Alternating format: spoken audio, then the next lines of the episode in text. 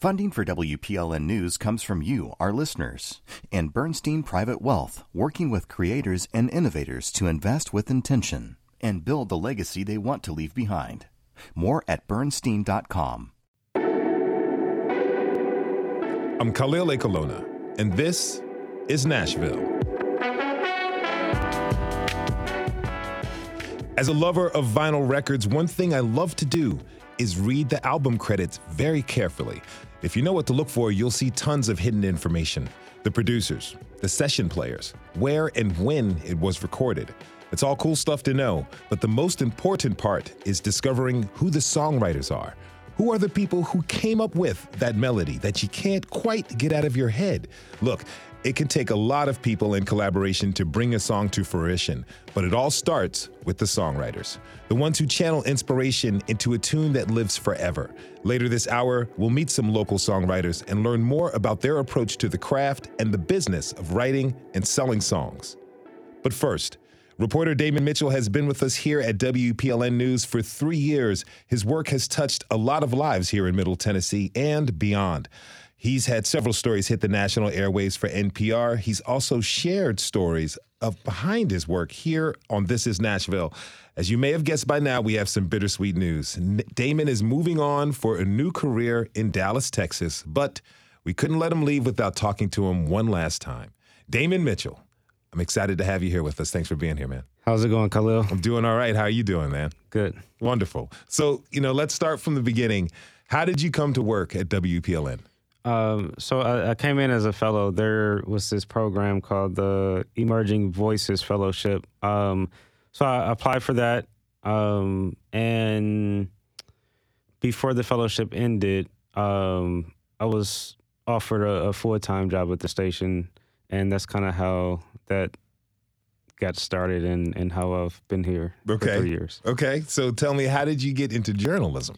Um, I think I just kind of got into it. I know that doesn't make sense, but so I was uh, in college. I was a public relations major, and we had to take a journalism class. And um, I took the class, and I was like, I think I could do this. And I felt kind of the uh, reporters in Detroit were just doing a, a terrible job covering the city. Mm. Um, so I was just like, yeah, I'm gonna try it out and see what happens. So I actually I sent my first pitch to NPR Code Switch, and they picked it up um, but I really didn't know how to be a journalist or like how to report a story. So what I sent back was just like not good. So they gave me like a kill fee. And then um, I kind of like took those notes and lessons and just literally started pitching other places and um, kind of learning by trial and error. Okay. And that led you all the way to us. Yep. So, as WPLN Enterprise reporter, you covered a variety of topics. One you got to cover long term. That was the devastating flood in Waverly last August. You got to go back and keep in touch with folks in Waverly over the course of the year. Tell me, what was that like for you? Um, I think it was great in the sense that I, I met a lot of cool and, and, nice people in Waverly, but I think it also pushed me as a reporter. Like I've um, I've never covered kind of death before, and mm. like being here early on, like we had the tornado, um, the bombing, things like that. But the flood was kind of another level of um, just emotion. Um, so it was fun. I, I, think I met a lot of nice people, uh, but it was also it helped me really grow as a reporter and um, just learn how to better connect with people. What'd you learn from that experience? Um, people always seem to kind of put their differences aside um, during tragedies. I, I, don't know if that's something I learned from it, but it, it just becomes more obvious. Um, and Waverly is a small town, and pretty much everyone knows each other or knows of each other. Um, mm-hmm. But that doesn't mean that everybody gets along and agrees with the same stuff. So um, I felt like it just kind of really showed how no matter what people may have been going through before the flood, like after, it just seemed like a kind of like a a, a, a huge family, I'd say. Mm-hmm. Were there any funny stories from that experience?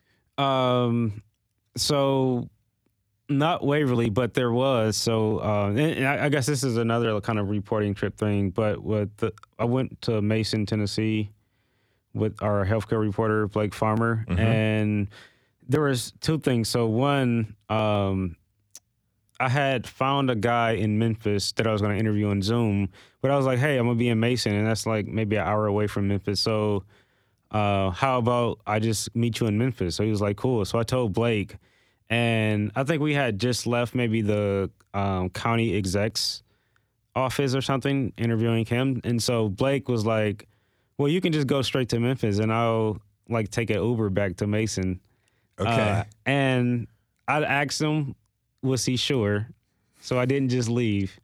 um, but so the whole time I'm in Memphis, Blake is just like walking, trying to get back to Mason because there were no Ubers or Lyfts wow.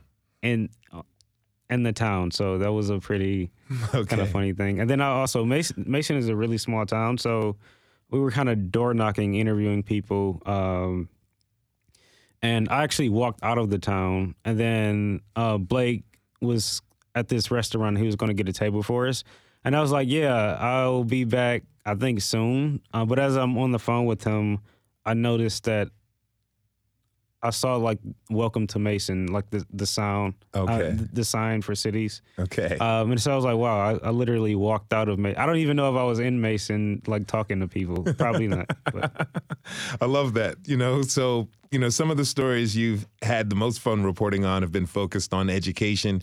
You shadowed elementary school teacher Lily Porter on the first day back in person of in person class at for MPS and, and MNPS students after schools had closed down through the pandemic. Let's take a listen. Porter is a teacher at Schwab Elementary. It's a neighborhood school just a few miles outside of East Nashville. She begins the class with a few housekeeping rules.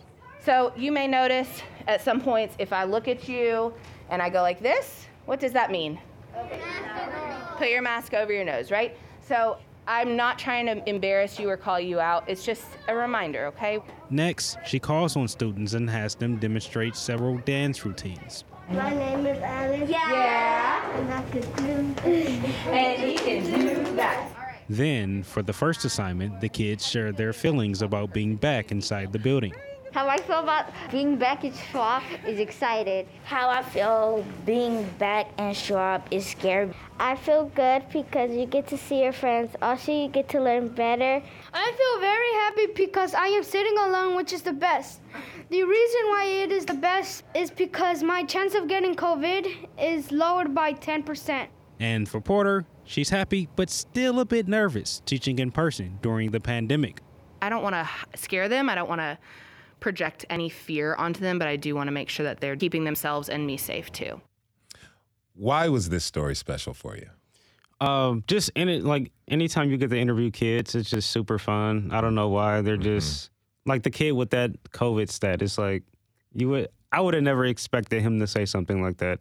Um, it just, it's just fun to interview kids. It, it really is a blast. Um, you know, that's not the only story you did about how the pandemic impacted education for students in Nashville. In 2021, MNPS high schoolers started the year remotely and finished it in person. You had the chance to follow Brianna Howe, a senior at the Nashville School of the Arts, from the first day in person until graduation. Let's listen. Well, packing up to leave school, head to work. Just want to say I'm proud of myself and I really did it. I never thought I was to get this far, but I actually did. I'm really proud of myself. And I say I'm out. 2021. More blessings to come. Currently outside, about to walk in for the ceremony. This is so unreal. I am proud to recommend to you the class of 2021 of the National School of the Arts for graduation and for all the rights and privileges that these diplomas confer. Brianna Howe.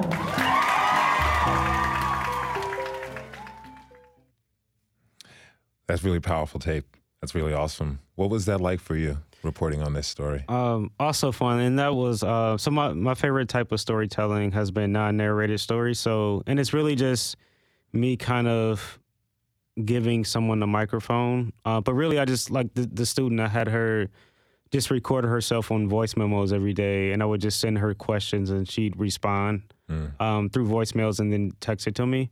Um, so just like another one of those just fun times of like, I think this is a cool story. I, I feel like she has kind of the personality to really do it.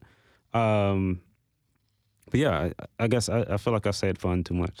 Ah, it's always great to have a lot of fun. You know, you also covered maternal mortality rate, the maternal mortality rate for African American women. That was your first feature here at WPLN, right? Right. What was your reflection on that work? Um, I definitely learned a lot. Um, and that was like really, I guess it's something I, I was aware of, but that was my first time actually sitting down with black women and like having serious conversations about it. Um, so it definitely kind of like made me more aware just as a a man and it it made me like want to know about solutions and things that could be done to kind of fix that issue. So tell me, what are some of the memorable moments you'll take with you to Dallas? Um, let's see. So I, I've met. All right, I'm not gonna drop. I don't want to name drop, but Okay. I've, I've met some great people here at WPLN. Um, and I think really just kind of like the times that I've hung with them and they've maybe changed my mind on some things or just helped me grow as a per- person.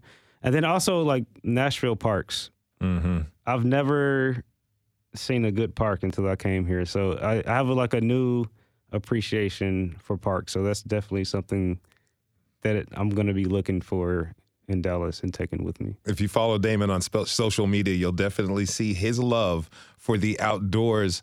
So tell me real quick, wh- what do you feel you've brought to the station in your time here? Um, this is my super honest answer. I, I don't I don't know that I brought a whole lot. I, I think I've I've been told that maybe perspective wise, I've been um good at kind of like bringing new ideas to the table, but I don't feel like my work has really like maternal mortality. That's still an issue. Um, I don't think my work has really changed anything for the better. Um, and I can't say that me being at WPLN was like, Hmm. I don't know. I you'd be a little humble, I think. You know, a lot of people Yeah. were touched by the things that you've done. So, speaking of the things that you've done, let's move on to what you'll be doing next. Can you tell us a little bit about that? yeah. So I'm not gonna say the name of the place, but I, I will be in Dallas. Uh, it's a nonprofit. I'll be doing communication. So I guess as some would say, I'm moving to the dark side. Um, so um, really, just a lot of social media stuff, um, kind of storytelling digitally, and uh, maybe a little bit of kind of working with media too. Okay. Well, our listeners, listeners are going to miss you, and us here at the station will miss you as well. Do you have any parting words for everyone? Um, just just keep doing it. Uh, just just keep it moving. We're going to keep it moving and we're going to keep doing it. Mr. Damon Mitchell has served as enterprise reporter for WPLN News for three years. Today is his last day at the station. Damon, best of luck to you and thank you again for all your hard work, my man. Thanks, Khalil. We have to take a short break. When we come back, it's time to sing a simple song with some local songwriters. We'll learn how they approach the craft, what inspires them, and what they think of our city's songwriting community. Are you a songwriter in Music City? We want to hear from you. Tweet us at This Is Nashville. We'll be right back.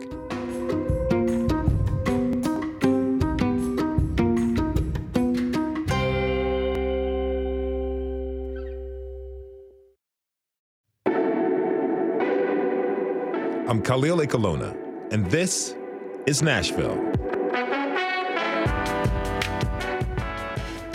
Catching a performance at Brooklyn Bowl or the Ryman Auditorium, it's easy to become hypnotized by the people in the spotlight. After all, they've worked hard to develop their talents and they're really putting on a show. But sometimes it's just the final step in a long process. Now, this is not a slight against lead singers with serious charisma, but for plenty of performers, it's the songwriter who gives them that chance to shine. And here in Nashville, your server, the woman behind the counter at the guitar shop, the person standing next to you in line at the grocery store, could be the writer behind your favorite song. Today, we're turning the spotlight to our city songwriters. I'd like to introduce my next guests. Henry Brill is a songwriter and producer with Kobalt Music Group, and Ellisa Sun is a Nashville based songwriter. Henry, Ellisa, thank you so much for joining us. Welcome to This is Nashville. Oh, thank you for having us. Thank you. So, Henry, let me start with you. I think a lot of people, when they imagine a songwriter, they imagine sitting alone on a on the floor with a guitar and a cigarette that's burnt nearly to the butt. Is that real? I mean, somewhat. I think it, it varies. There are there are different ways of approaching songwriting, and you know, in the case of someone like me, it's it tends to be going in and working directly with an artist and try to make sense of what they think about when they're sitting alone on the floor with a guitar and a cigarette, mm-hmm. and then you know, trying to breathe some life into that and help you know make them brave enough to say what they really want to say. Now, you write these songs in a professional setting. What is that like? Um, I try to make it feel as unprofessional as possible at all times. Okay. I, uh, you know, I like to I like to take whoever I'm working with for a beer or a coffee, and you know, just talk uh, because the most important thing to me is that uh, songs are honest, mm. um, and the best songs tends to be. Uh, so, you know, go to the pub or go to a coffee shop, and just really get to know someone. And then I like to write in my house. I like, or their house, you know, sitting on a couch and playing on a piano and not feeling like it's too clinical. Ah, so you take this casual, informal set, having a couple beers, sitting on the sofa, and making a song. Yeah, I mean, also I, I work in writing rooms as well, and, and my publishers are very gracious and give us space to work in when we want it, and that can be really useful too. Um, but for me, I feel like people are best positioned to identify the most interesting things about their brain when they're the most relaxed. Okay, so backing up a bit, how did you get into making music? Um, I was an artist for years. So in the U- I'm from London, and um, I was making my own music and performing as John Joseph Brill for years and years and years through my twenties, and I got to the point where I sort of was kind of burned out by that. Mm. And there was an artist in the UK called Jack Garratt. and he asked me to help write his second record with him. And it hadn't, I mean, the story's a little longer than that, but that's the gist of it. And basically, I'd never really thought about being a writer for other people, and, um, or rather, a writer with other people. And I was, I was very grateful for that opportunity. And that led to me getting a publishing deal. And they, you know, Kobalt started putting me with more and more uh, writers and artists. And then people just started cutting songs, and suddenly it was my job. Nice. And um, I, I couldn't be happier about it. Now, Ellisa, what was your journey to becoming a songwriter? Uh, well, for me, uh, I I didn't start writing songs until a bit later. Uh, I I started when I was in my early twenties, um, and then I didn't even really know that songwriting could be a career until probably uh, when I was about mm, before I moved here, which was in 2019. So the difference between an artist and a songwriter, I didn't even know what that was mm-hmm. uh, before I moved here. So the idea of writing with people also was new to me. Um, it was a very Nashville thing that I had never really experienced before. So um, that was a really awesome thing to experience here. Um, and similarly, I think writing with people, I prefer to get to know the person first. It's very strange to just randomly get in a room with someone and just write a song with a stranger. Mm-hmm. So it's I think it's a very intimate and very vulnerable thing. So it's important to get to know them. Is songwriting what brought you here to Nashville? Yes, and I'm also an artist, so um, I write for myself and with friends, um, or for my friends also. So I kind of do both. So speaking about your artistry, you write R&B and jazz tunes. Yes. What do you love about those genres? Ah, oh, that's hard to describe. Um, I think a lot of it just has to do with what I was raised listening to. Uh, I grew up with um, my mom, not a musician, but just always had music playing. Um, Who was she playing of- for you? uh, a lot of Earth, Wind, and Fire, a lot of um, Stevie Wonder, uh, a lot of um, Tower of Power. Mm-hmm.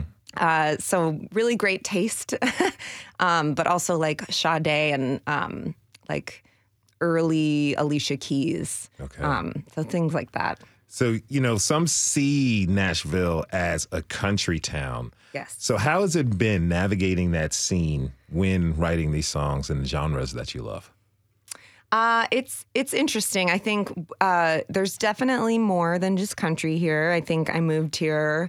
Uh, I knew some people that lived here before I moved here who who definitely told me so and said, you know, country is not the only thing here. Um, it's it's true. There is more. Um, it is still very present though. It's it's hard for me still, and I'm I'm still relatively new to Nashville. I moved here about three years ago, so I'm still kind of feel like I'm figuring it out, especially after the pandemic or moving here right before the pandemic. Uh, but I think that there's a community for the kind of music I play. I do think it's smaller, but I think it is here. Tell us briefly about your first impression when you got here of the songwriting community in Nashville. Um, my first impression, um, uh, very welcoming. Um, I would say people are very open, um, and a lot of people are willing to collaborate. Um, but yeah, I think it was hard for me specifically with like jazz or the kind of soul for me what I play um, to find people that want to collaborate. I think uh, it was my first impression. Honestly, it was very pop, very pop and like indie rock. But maybe that was just the spaces I happened to be in. But that was very much like the focus where I kind of felt like, oh, I don't know if this is my my thing. But yeah. Henry, you started, as you said, your music career in London, and then you spent time in Los Angeles as well. So tell me, what makes the Nashville songwriting scene, what makes it so different from these other places you've, you've worked? It's vastly different. Um, I think, uh, for one, it's a much more welcoming community. It's a much more, and I, I think that in part has to do with geography. It's a much smaller city, so it's able to be a tangible community where you actually get to see everyone every day and run into people, and um, it's much easier to throw a house show together for your mates, and you know, um, and at the same time, it's also, and this isn't to be too much of a slight on LA or London, but I feel like it's a much more supportive community. I feel like people are rooting for each other a lot more. Um, people still go to each other's shows. It's wild. I uh, and they don't always ask a guest list either. They might even That's buy a important ticket right there. Um, and I, it just it struck me the moment I got here that there were a bunch of people who were all doing really interesting things, um, mainly outside of the country space, some in, in country, um, that were willing to, you know, just welcome someone who kind of wanted to do the same thing without feeling like they were being competed with. Hmm. It's much more co- collaborative than it is competitive, and I don't necessarily feel that way about LA. If if you're just tuning in, this is Nashville, and I'm your host, Khalil Ekulona. We're talking this hour about the art and craft of songwriting with songwriters Henry Br- Brill and Ellisa Sun. So, Ellisa, you know, how does the support from your peers, like you mentioned, you know, people being collaborative, Henry mentioned it as well, how does that aid you in your creative process? Uh, well, um, I think it it's very very helpful to be surrounded by. Honestly, yeah. The, the most of the reason why I moved here is because I wanted to be surrounded by other songwriters and people who are doing what I'm doing, um, and that can be really life giving.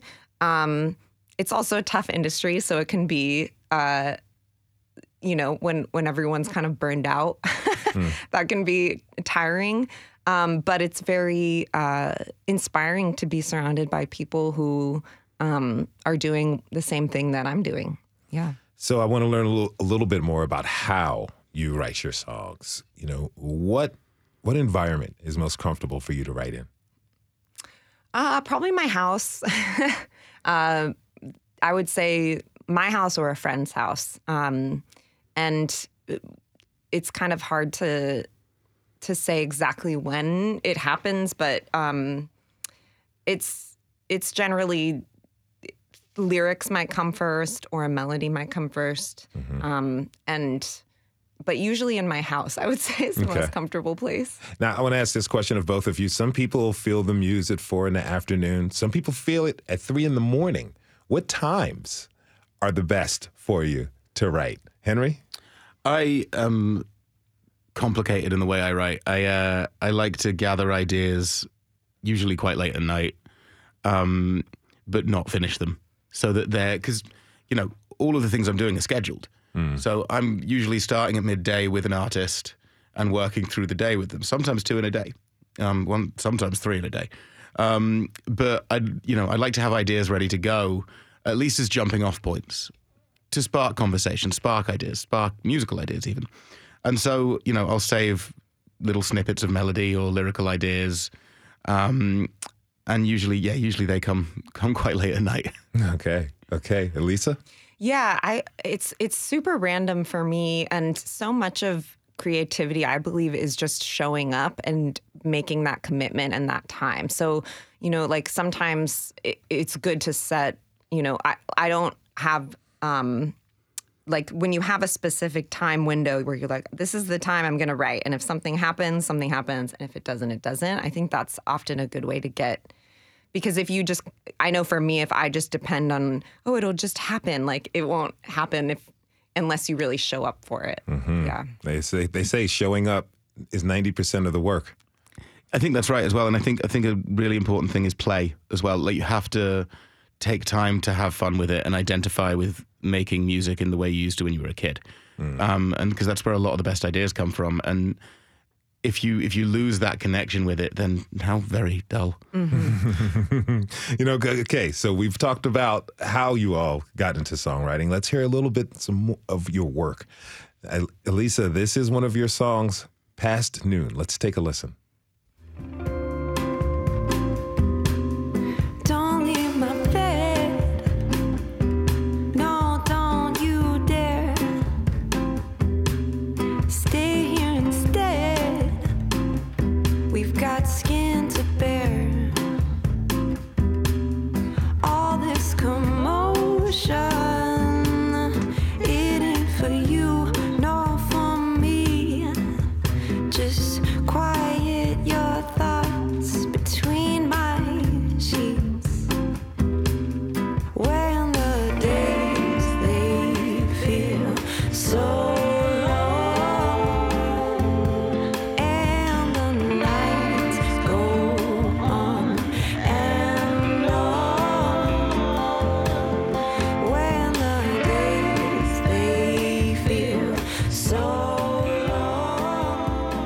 Long. I am digging those bossa nova vibes thank you very much.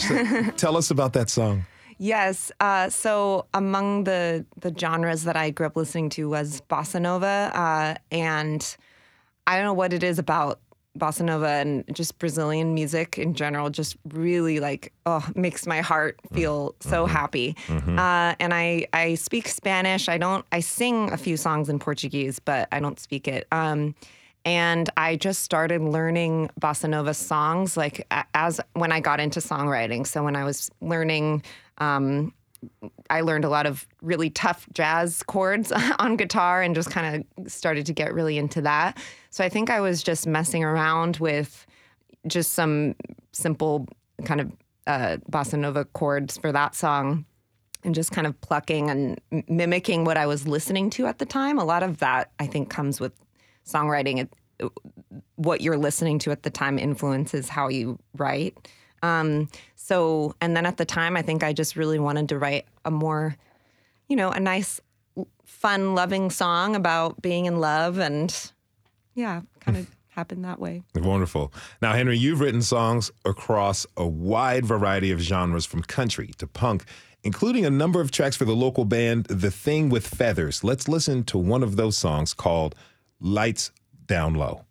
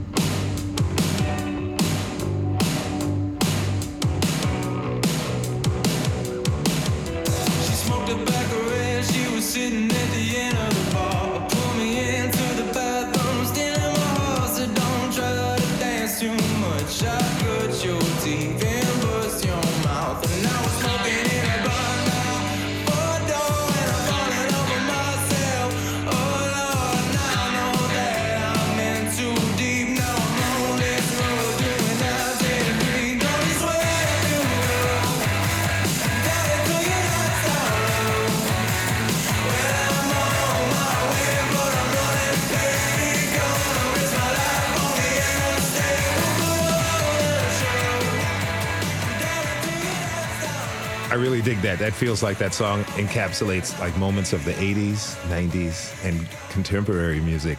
What was it like working with Nashville-based artist, Nashville-based artist writing that song? Oh, great! I mean, they are really, really fun and really like a really good, exciting band who I think have a really exciting future ahead of them. They, you know, they seem to be growing and growing all the time, and they're lovely lads.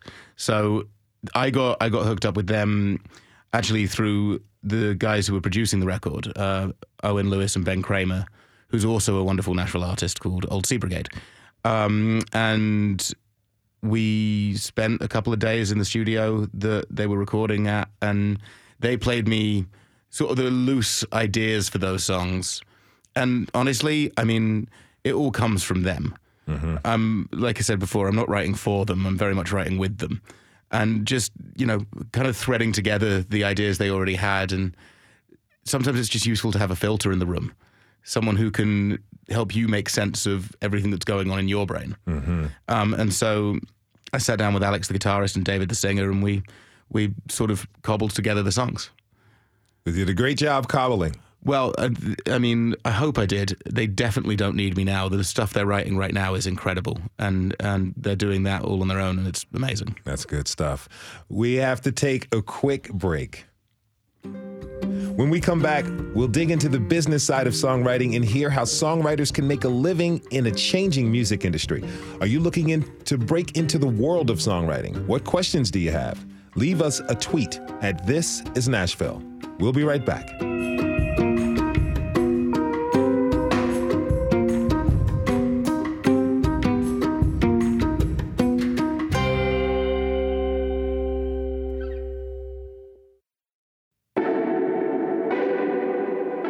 Khalil Ekulona, and this is Nashville. The music industry can be deceptive. From the outside looking in, it can look like musicians are all living like rock stars. That perception is often not the case. Like any industry, there are plenty of people working at many levels with and without support. And songwriters in particular have their work cut out for them. It isn't easy to get a song published. And along the way, you've got to stay on guard so someone doesn't take advantage of you. That means you have to know how the songwriting and public ind- publishing industry works. Not all songwriters have a manager or an attorney, so my next guest helps them learn as much as possible so they can protect themselves. Dave Pomeroy is president of the Nashville Musicians Association, AFM Local 257. Dave, thanks for being here and welcome to This is Nashville.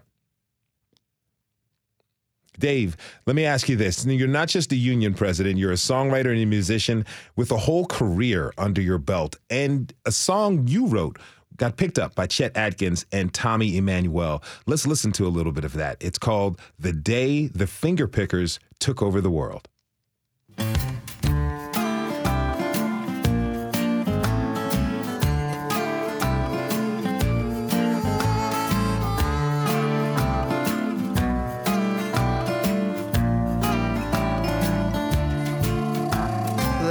Was quite subtle and the mood low key. The sky was overcast, you could hardly see, and the creatures all boogied to a different frequency the day the finger pickers took over the world. Yeah. Yeah, it happened one day, way back in the sticks. He picked up his guitar, but he had no pick. So with just a thumb and two fingers, he made up some licks, and finger pickers took over the world. Happened that wonderful day. With just a thumb and two fingers, he started to play. Without even knowing he was showing the way, and finger pickers took over this world. Yes, they did. I love a song with good storytelling. So, you know, tell me, how did that song come to you? Dave, well, you? it's a very uh, interesting story. Uh, I was fortunate enough to have a long friendship and musical relationship with Guy Clark.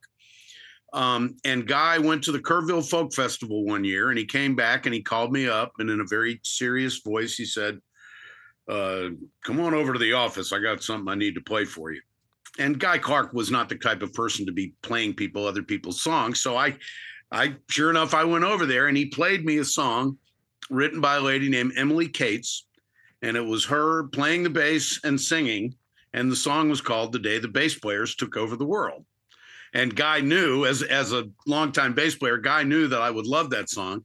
And so I worked it up and I arranged it and I wrote some additional lyrics and kind of made a whole different thing out of it and sent it to Emily Kaitz and she made me a co-writer of the song. That's fantastic. So how did it end up? And- Keep going. I'm sorry. No, well, yeah, well, with Chet, and so and so I recorded it, and it kind of gave me some notoriety in the in the bass world, as a, you know, as a song like that is called "The Bass Players Took Over the World" could do, and it led to me creating a all bass orchestra and various things. But I, I was playing at the Exit Inn on a Monday night. I was doing a, a thing called Monday Night Madness, kind of a variety show every Monday, and and I had met Chet and done a television special and some recording with him which I was just absolutely, you know, flabbergasted to get to work with Chet and get to know him and, you know, think of him as a friend. Um, so he was getting ready to come out of retirement and start playing shows around Nashville. He ended up at Cafe Milano, which is now no longer there. But he was looking for a place to play, and he knew that I was playing at the Exit Inn, and so he came down to see me play, and I did that song, and he called me the next day and, and said, send over the lyrics to that double spaced. Hmm. And I didn't hear anything for months. And I just thought, well, that could never happen. And then I got a call from the, the, the label wanting the publishing information. And I said, you mean he recorded it? And, and they said, yes. I said, well, what's the album called? And they said, you don't know? And I said, no, I don't know. And they said, the album's called The Day Finger Pickers Took Over the World. So it was the title track of what became Chet's final album. Wow. That's an amazing story.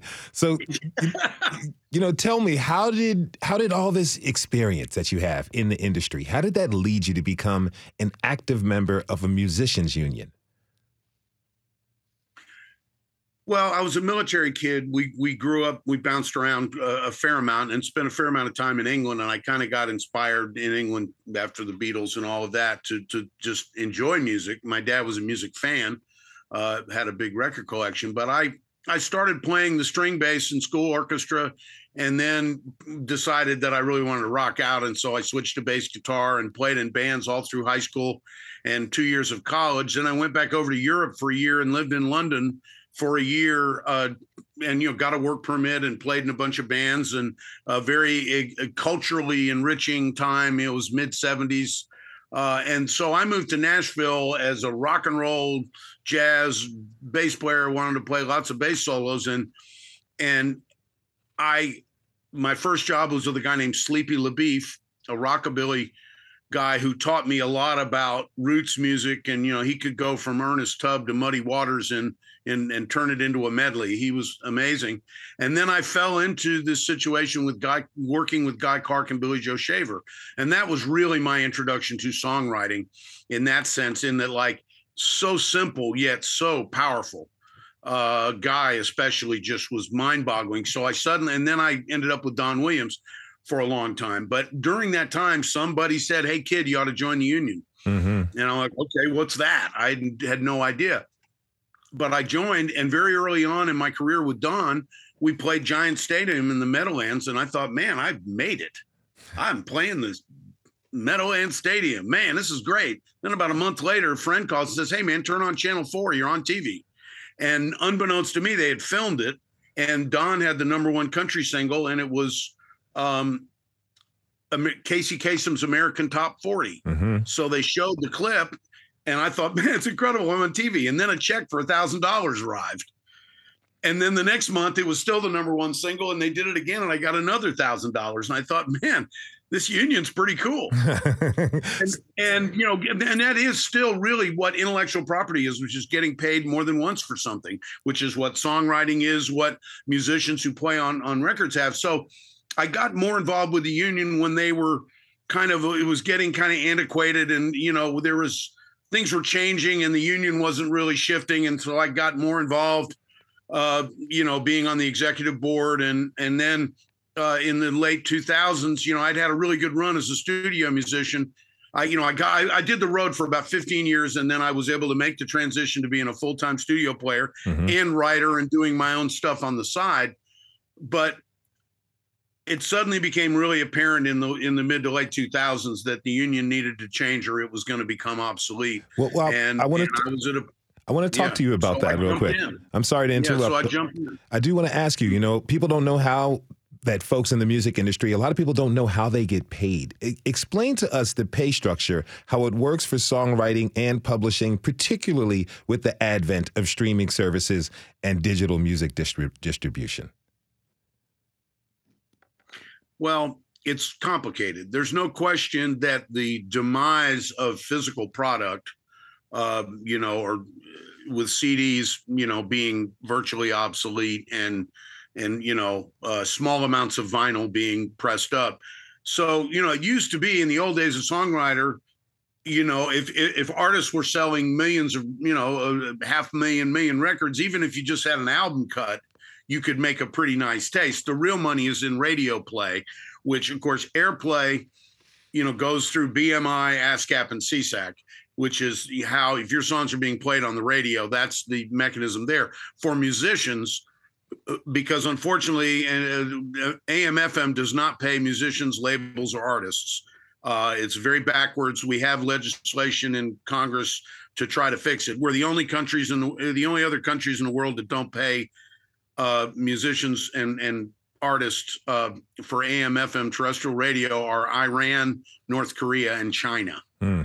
And everywhere else in the world they pay. And we have hundreds of millions of dollars overseas that these countries, their collection agencies hold it because we don't pay, you know, we don't pay Germany for the German music played on American radio. So we don't get our money for American music being played on German radio. And you can guess which one might be bigger. Mm-hmm. Mm-hmm. So it's it is complicated, but now with satellite radio, Sirius XM, uh, musicians, uh, backup musicians, and singers get paid through Sound Exchange, which handles the you know a lot of the not the Spotify non-interactive streaming, but I mean interactive streaming, but the what they call non-interactive, which is primarily Sirius XM and Pandora. So 50% uh, in, in that equation, Sound Exchange collects about a billion dollars a year. They pay out most of that, eight, 850, 900 million dollars. And 50% goes to the owner of the recording, most of the time the label. 45% goes to the artist and or producer uh, if the producer cuts himself into the deal, and five percent goes to the backup musicians and singers. And that fund distributed sixty-two million dollars last year. Yeah.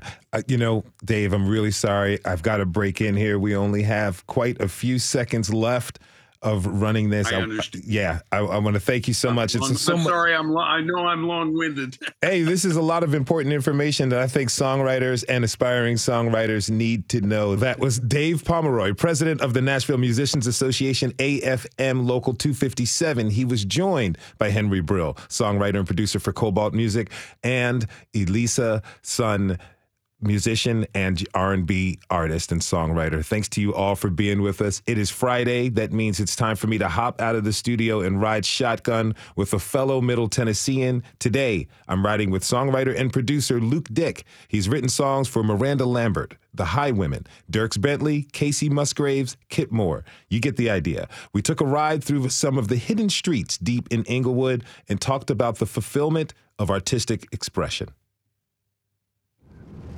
It's it's hard to keep going when you feel like you're good or but then if nobody else in the industry is feeling like you're good then it's like okay what am i doing? Is, am I, is this a is this a a passion or a hobby mm. that i have to find another job in order to that's going to make me money? The idea that art is gonna be your living is it's always felt a little privileged to me. Even you know even now um, to me i feel i don't know why i don't know it it, feels like you're getting away with something um, to make a living. I understand that. This is you know this is kind of chancy me driving around. M- my boot thing sh- if i start talking or looking out the window or doing anything but driving, I start swerving around. She says, "You got to pull over and let me." Oh wow! when we go on trips, what's the worst thing that's happened on one of these drives? Did somebody bash into a gate or anything? You- No, nothing like that. What's the nothing really bad? Um, Good for you. Yeah, they've all been pretty cool. I really want to look at you in the eyes when I'm telling you this stuff, but it's difficult. 'cause I don't. Yeah, want, as I don't want. Yeah, I I don't get want. it. I don't want us to die. Yeah, Um, neither, uh, neither do I. oh, we got a rainbow! Holy shit! Hey. All right. Yeah, yeah, yeah. Let's see if it's got a full rainbow, half. Ra- it's going all the way. Kind of looks like we have a full. We got a full rainbow. That's Amazing. awesome. Rainbow over East Nashville. my publisher, who's my basically my partner in my career, is um, always said, "Do- "Do the thing that you want to do. Do the thing that you do. You know, and also do a lot of it, right? Because publishers want you to write a lot. Yeah. Um, but I, I, I can't do that. Uh, I can't. You know, it's like I write. I don't know. I'd say probably maybe 50 songs a year or something like that. I don't Okay. know. And um, Almost a song a week. yeah, about a song. I'd probably average a song a week, and that'd be like whole compositions, whatever, because you're writing it with other people. You know, I'm supposed to write 24 whole compositions a year, or something like that. Um, and, and anymore, I don't even record them if I don't like them. You know, it's like Ah. uh, because if I don't like it, probably nobody else is gonna like it. If I don't think much of it, you know, Mhm. other people aren't gonna like it. But anyway, I was just writing stuff that I liked, writing stuff that I loved, and so you're trying to follow your own intuition, and then that worked. I grew up playing music, just making my own stuff, right?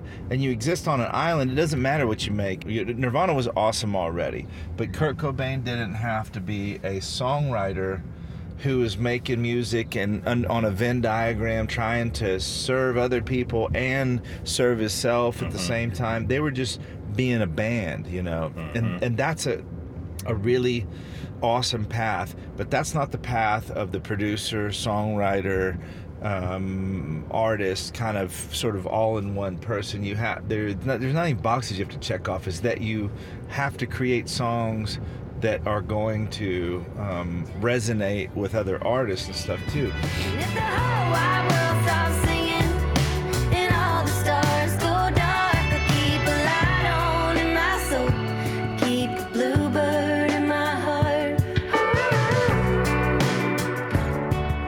With Miranda Lambert and Yeah. others, you know?